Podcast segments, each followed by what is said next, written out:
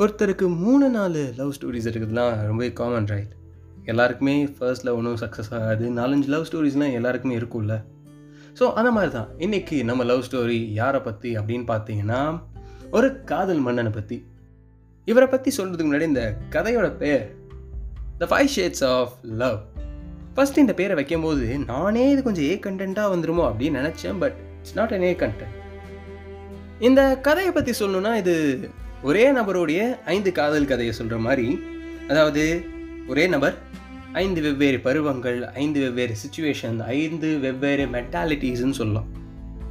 So கதையில் இருக்கக்கூடிய ரெண்டே காமனான விஷயம் ஒன்று ஹீரோ கேரக்டர் ரெண்டாவது எண்டில் அதாவது கிளைமேக்ஸில் ஹீரோ ஹீரோயினும் சேரவே மாட்டாங்க அஞ்சு கதையிலையும். அண்ட் நமது கதையோட நாயகனோட பேர் என்னன்னா ஆதர்ஷ் சங்கரன். ஸோ நம்ம ஆதர்ஷ்னு வச்சுக்குவோம். ஸோ ஆதர்ஷ் அவர்கள் அவரோட லவ் ஸ்டோரிஸில் என்ன மாதிரியான விஷயங்கள்லாம் எக்ஸ்பீரியன்ஸ் பண்ணுறாரு என்னென்ன பண்ணுறாரு அப்படியே அப்ரோச் பண்ணுறாரா இல்லை அப்ரோச் பண்ணாமல் சும்மா பார்த்துக்கிட்டே நிற்கிறாரா இந்த மாதிரியான விஷயங்கள்லாம் தொடர்ந்து பேசுவோம். நீங்கள் கேட்டுட்டு இருக்குது தமிழ் ஹிப்ஸ் பாட்காஸ்ட் நான் உங்களில் ஒருவனாகிய ஆர்ஜே அண்ணாமலை.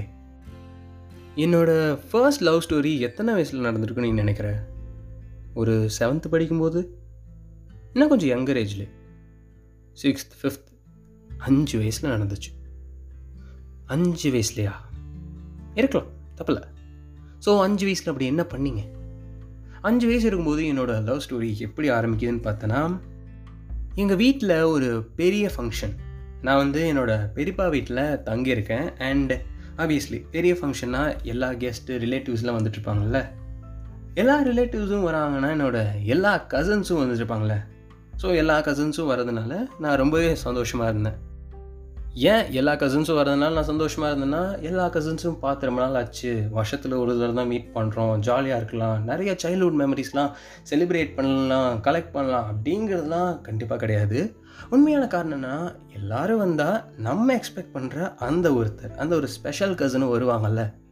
அந்த எக்ஸ்பெக்டேஷன் தான். அண்ட் அப்படி நான் எக்ஸ்பெக்ட் பண்ணவங்க தான் பிரீத்தி. அதாவது பிரீதா பிரீத்தி வந்து எனக்கு அத்தை பொண்ணு. ஓ மொர பொண்ணு அதில் ஆமாம் பிரீத்தி எனக்கு மொர பொண்ணு தான் பட் இருந்தாலும் அவள் மேலே எனக்கு அப்படிலாம் ஒன்றும் ஃபீலிங்ஸ்லாம் கிடையாது.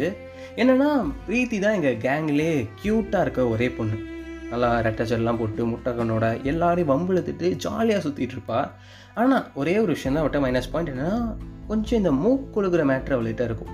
அதை மட்டும் மைனஸ் பண்ணிக்கிட்டா அவள் தான் இருக்கிறதுலே க்யூட்டஸ்ட்டு கேர்ள் அண்ட் இந்த கதையோட இன்னொரு முக்கியமான கேரக்டர் யாருன்னு பார்த்தீங்கன்னா என்னோட அண்ணன். அதாவது என்னோட பெரியப்பா பையன். அவன் யாருன்னு பார்த்தீங்கன்னா இந்த கசின் சர்க்கிள்லேயே என்னோட மோஸ்ட் க்ளோசஸ்ட்டு ஃப்ரெண்டுன்னு சொல்ல முடியாது ஒரு கை. காரணம் வந்து அவனுக்கு நான் சைக்கிக்காக வேலை பார்த்தேன். அதாவது அடிதாங்கியான ஒரு உன்னதமான பொஷனில் நான் வேலை பார்த்தேன். எனக்கு அவனை பிடிக்காமலே இருந்தாலும் என்னை இழுத்து வச்சுப்பான். ஸோ சில சந்தர்ப்ப சூழ்நிலைகளால் இவன் தான் என்னோட one and only closest cousin and இந்த கதையோட ஒரு முக்கியமான கேரக்டர் ஸோ ஒரு ஃபைன் ஈவினிங்கிற மாதிரி டைமில் நான் என் அண்ணன் அண்டு மற்ற பசங்க எல்லோரும் ஒன்றா சேர்ந்து விளாண்டுருந்தோம் இதுக்கு நடுவில் இந்த பிரீத்திங்கிற கேரக்டர் என்ன பண்ணிடுச்சுன்னா எங்களை டிஸ்டர்ப் பண்ணும் அப்படிங்கிற காரணத்துக்காண்டியே இங்கேயும் அங்கேயும் ஓடிட்டு எங்களை எப்படி சொல்கிறது எரிச்சல் பண்ணிருந்தது ஃபஸ்ட்டு நாங்கள் எதுவும் அதை பெருசாக எடுத்துக்கல. ஆனால் கொஞ்ச நேரத்துக்கு மேலே கொஞ்சம் ஓவராலே பண்ண ஆரம்பிச்சிட்டா.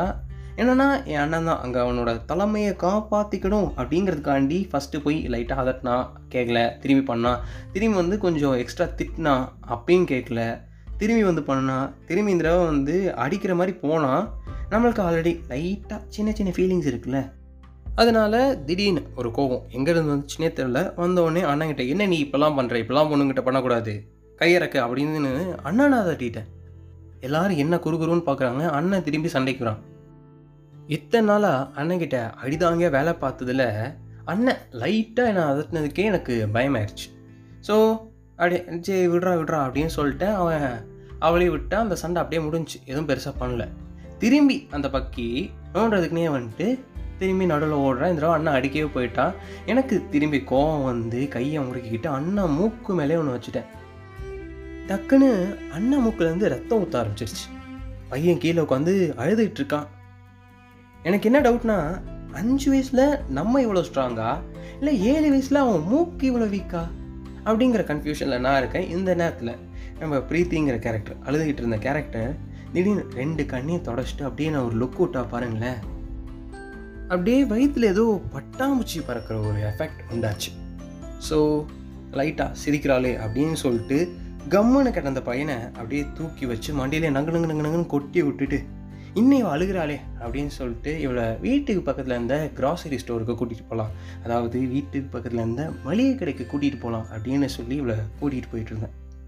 கூட்டிகிட்டு போய் இவளுக்கு இந்த குச்சி முட்டை குறி ரொட்டி அதெல்லாம் கொடுத்து அப்படியே செட்டில் டவுன் பண்ணி வீட்டுக்கு நடந்து வந்துட்டு இருந்தோம். வந்ததுக்கப்புறம் தான் தெரிஞ்சு எனக்குன்னு ஒரு தரமான சம்பவம் ரெடியாக இருக்குன்னு. என்னென்னா வீட்டில் ஒரு நாலடி அப்படியே உள்ளே எடுத்து வச்சு போகிறேன் அண்ணன் முன்னாடி அப்படியே சக்திமான் போஸ் கொடுத்து நின்றுட்டுருக்கான் கண்ணை மூடி திறக்கிறதுக்குள்ளே அப்படியே எல்லா ரிலேட்டிவ்ஸும் சுற்றி நின்றுட்டாங்க எங்கள் அம்மா என்ன வாங்கு வாங்குன்னு வாங்குறாங்க. என் அண்ணன் என்னடானா சிரிக்கிறான். அதாவது லாஜிக் இருக்குது நான் அவனை அடித்தேன் அவன் நான் அடி வாங்குறத பார்த்து சிரிக்கிறான் ஒரு லாஜிக் இருக்குது பட் கூட இருந்த இந்த வக்கி அதாவது இந்த பிரீத்தி கேரக்டர் அதுவும் உட்காந்து சிரிக்குது. ஆனால் இருந்தாலும் இப்போ சிரிக்கிறத பார்க்க நல்லா இருக்கே அப்படின்னு சொல்லிட்டு இன்னும் அடி வாங்குறேன். ஸோ அன்னைக்கு தான் எனக்கு இந்த ஃபீல் அப்படிங்கிறதே வர ஆரம்பிச்சது. எப்படின்னா ஒரு நாள் காதல் தான். மோர் ஓவர் ஸோ அன்னைக்கு அப்படியே அந்த ஃபீலை மெயின்டைன் பண்ணிட்டு அதுக்கப்புறம் அவளை ஒளிஞ்சு ஒளிஞ்சு பார்த்து அவள் தூங்கும் போதெல்லாம் அவள் தூங்குற அழகை ரசிச்சுட்டு அப்படின்னு அந்த நாள் கழிஞ்சது அடுத்த நாள் விடிஞ்ச உடனே என் நெஞ்சு வெடிக்கிற மாதிரி ஒரு சம்பவத்தை நான் பார்த்தேன். என்னன்னா என் அண்ணன் அவ கூட உட்காந்து பாண்டி விளாண்டுக்கிட்டு இருக்கான். இப்போ இங்கே யார் யாரை கரெக்ட் பண்ணுது? இதில் எனக்கு லாஜிக்கே புரியலையே. அதாவது அவன் மேலே சிம்பத்தியில் வந்துச்சுன்னா நான் அடிக்கும் போதே அவன் என்னை பார்த்து சிரிச்சிடக்கூடாது. நான் வாங்கி கொடுத்த குச்சி முட்டை குறி ரொட்டியெல்லாம் சாப்பிட்ருக்கவே கூடாது. எதனால அவனை பிடிச்சது? அப்படின்னே தெரில அன்னைக்கு அண்ணன் அவன் கையை பிடிச்சான் கிட்டத்தட்ட எனக்கே இப்போ ஒரு இருபது இருபத்தி ரெண்டு வயசுக்கிட்ட ஆச்சு இன்னைக்கு வரைக்கும் அவன் கையை விடலை. இதுக்கு நடுவில் நான் ஆமையே ஜோக் டூயுங்கிற சுச்சுவேஷனுக்கு வந்துட்டேன். அண்ட் இதுதான் என்னோட first love story so author Sankaran அவர்களோட சைல்ட்ஹுட் லவ் ஸ்டோரி கேட்டோம். அண்ட் இதுக்கடுத்து அவரோட மற்ற ஸ்டோரிஸ்லாம் என்னென்ன திருப்பங்கள் என்னென்ன விஷயங்கள்லாம் வருதுங்கிறதெல்லாம் தொடர்ந்து பேசுவோம். நீங்கள் கேட்டிருக்குது தமிழ் ஹெச் பாட்காஸ்டர் நான் உங்களில் ஒருவனாகிய ஆர்ஜே அண்ணாமலை. ஸ்டேட்யூன்